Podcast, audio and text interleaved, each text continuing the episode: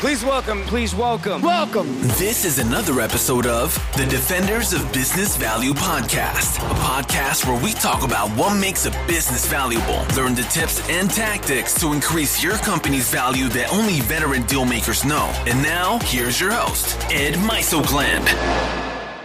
Welcome to Frequently Asked Question Friday. I'm your host, Ed Mysogland. I help business owners make sense of the value in their company so that one day they can sell it when they want, how they want, and to whom they want. Each week, I answer three questions about business value or selling companies that come in from the website or social media. This is a little bit shorter of an episode, but hopefully it uh, will be helpful in your journey to making a saleable company. All right, so let's get to it. Our first question today is about coronavirus. Um, we've been getting a number of questions. Uh, the same question, you know, what does this do to my business, and what does value look like, and what does the saleability look like? So you've heard my um, my thoughts um, about it. So I thought I would share some thoughts about some of the uh, from some of the people that uh, I follow. So this first uh, group that I'm going to share is uh, called Permanent Equity. Uh, they can be found at permanentequity.com, P E R M A N E N T, equity.com. So they did a survey of 336 business owners from 43 different states about uh, how the virus and the economic uh, shutdown has uh, changed their business. So I'm going to go ahead and summarize some of these things that uh, they found, and I'll also link their findings uh, to the show notes. So, first, revenue impacts.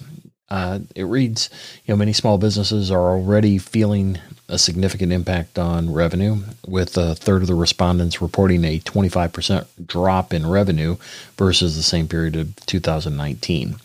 Uh, this drop has little to do with company size and everything to do with the industry. At or nearly 50% of the respondents in food and beverage, entertainment, and retail reported a year over year drop of nearly 50%. Okay, so workforce changes.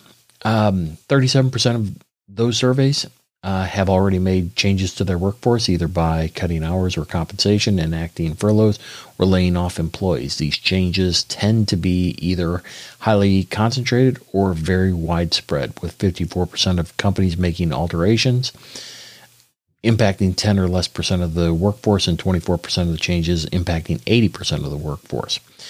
So employers have taken a dramatic uh, uh, steps to keep employees out of the office before COVID. 65% of businesses reported having 10% or less employees working remote. Now 50% of businesses have 80% of their employees uh, working remote.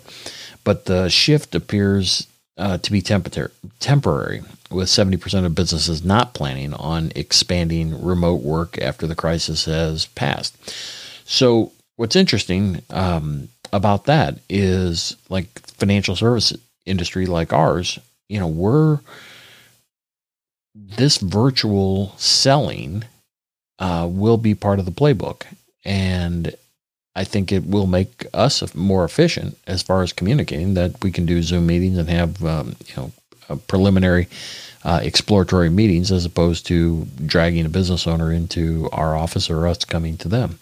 So I think uh, I think we're going to see a lot more of the the the virtual and remote workforce. So anyway, to, to continue, construction obviously uh, needing to bring back employees back into uh, productive again, bring back to be productive again, but the same resistance to remote work uh, is seen based on company size as well. For companies generating less than 10 million in revenue, 36% are expanding their uh, remote workforce post crisis versus 19% of companies above 10 million in revenue. Okay, so moving into finance. The financial pinch is felt evident uh, in how companies are handling their accounts payable, with, with nearly 50% of respondents having altered their policies already. Further, 14% report delaying payments outside of the terms of, of their agreements or not paying altogether. Of those responding to the question, 68% are de- delaying their plans for capital expenditures, uh, with 42% either delaying indefinitely or canceling completely. Interestingly, 50% of respondents have made no cuts to their marketing budget, but another 24% report slashing their marketing spend by 50% or more. Next is timing and sheltering. Uh, most business owners are optimistic about shelter in place, orders lifting quickly, supported by recent news uh, from state level decision makers. 82% are business plan 82% are making business plans based on sheltering the last 2 months or less and less than 6% sheltering uh, have an impact beyond summer. So the majority of those surveyed also are confident in their company's ability to survive. 57% of of business could survive uh, sheltering that lasted through 2020 or longer. Nearly 70% would be able to restart their business in the event that it had to shut down. Both these metrics are highly driven by industry and, and are detailed in their report.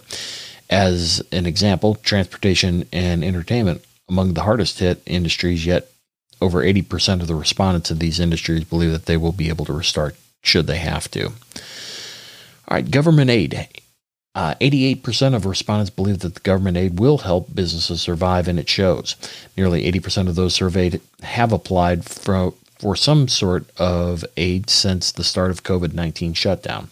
Of those who have applied, only 36% had actually received the aid at the time of this survey, which I believe was uh, this past earlier this week, which is uh, the week of September or September of uh, April uh, 21.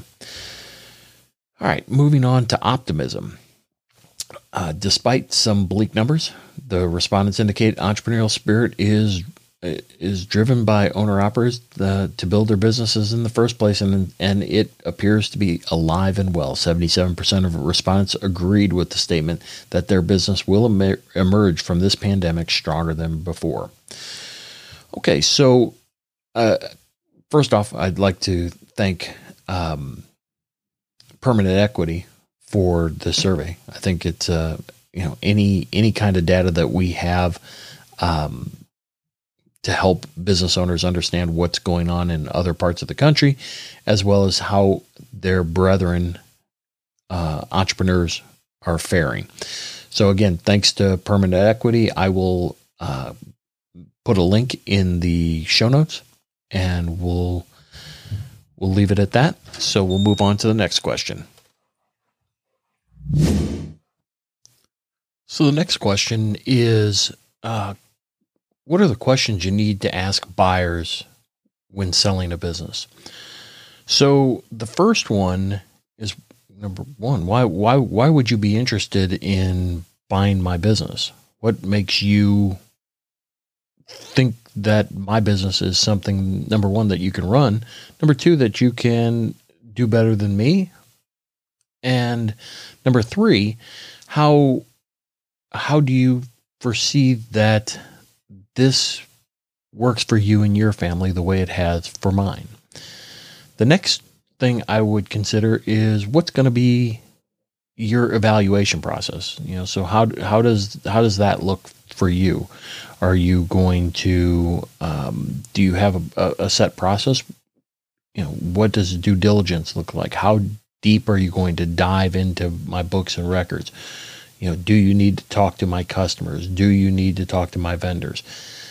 And to the extent, you know, the and that's where the you know the brokerage comes in. I mean, because there's a there's a process and a procedure that that we go through in order to minimize um, uh, breaches of confidentiality. So, but if you're if you're doing this, you know, with a uh, by yourself and you're working with a with a buyer, I mean, that's what you need to do is establish, you know, what are the ground rules and what are you looking at doing and when and how. The third thing that's always important is financing. You know, everybody wants to be a business owner. Um, no one really wants to write the check to to become one, and that's you know you have to understand where where capital is because when you buy a company, it, you're writing two checks. One, you're writing a uh, the buyer's writing a check to buy the business, and the second thing is that the um, the buyer has to write the second check for working capital. So, I mean, there's you have to understand where the buyer is getting their their funds or if they have access to it. And and I'll just give you a quick hint that if someone says, "Look, I have an investor," you know, the next statement out of your mouth is bring your investor and then we have something to to talk about because the the investor's time is far more important than the check that that investor is going to write. So um, yeah, so from a financing standpoint, that's what you'll you'll want to do is have a clear understanding of of where they're going to get their capital. Because if um, uh, if they come into the acquisition undercapitalized, you know you run the risk of getting getting it back, or um, or they have the uh, risk of defaulting. And then lastly, and this is probably for your own edification, is you know you've built a, a, a company and you've worked hard and developed it and you know spent many nights thinking about it probably. And so the next question is, you know, what are you going to do with my company? You know, what what do you see about this investment that that perhaps you're going to grow um, grow it into? Um, what paths are you going to take? Um, and how and how how does it look five years from now? So I think you know just for your own edification, you you want to ask that question. All right. So the last question, this is a rough one, is how do I know if I should close my business? Man, that is uh that's a rough one. So I, I guess let me see if I can help. So the first thing I guess you need to do is you need to evaluate. I think you need to to look at your business objectively um, and recognize that you know it's probably going to be a fairly bumpy road uh, getting back to you know where we were. So I mean, you need to remember that you know in the 1929 stock market crash and then in 2000 I mean, there were there were three years that saw, you know, various false rallies um, before reaching the bottom, and you know, so you got you have to consider that that that can you withstand some more downturn. Uh, I think the next thing is probably to evaluate. You know, is this the same business um, that it that it was when you got into it? I mean, do you still like it? Um, it's a it's a different it's a different world and it may be a different business. And so, if you're not enjoying it, you know now may be a decent time to to think about how you're going to exit, or if you need to to to close it.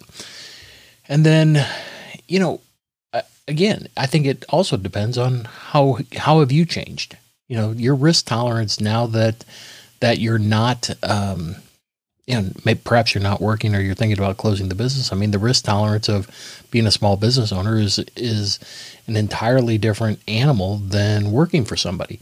So you may not be the same person you were. So so from where I'm sitting, I think those are the three things you need to consider. You know, are do an objective review of the business. Is it still the same? Can you withstand some more bumpiness? And lastly, are you the same person? So I hope that helps. Well, that about wraps it up. But before you go, would you like to receive a weekly newsletter of curated articles that I've stumbled upon or I'm writing about regarding business value and making a company saleable? Well, if so, go to defendersbusinessvalue.com and sign up for the newsletter. Now, if you have a question that you would like answered, go to, again, the website, defendersofbusinessvalue.com, and push the appropriate button, or you can email me at ed at defendersofbusinessvalue.com, or you can reach me at Twitter at Ed Miso. Thank you so much for spending time with me. If I can ever be of help to you in any way, please don't hesitate to reach out. Have a good weekend, and I'll see you next week.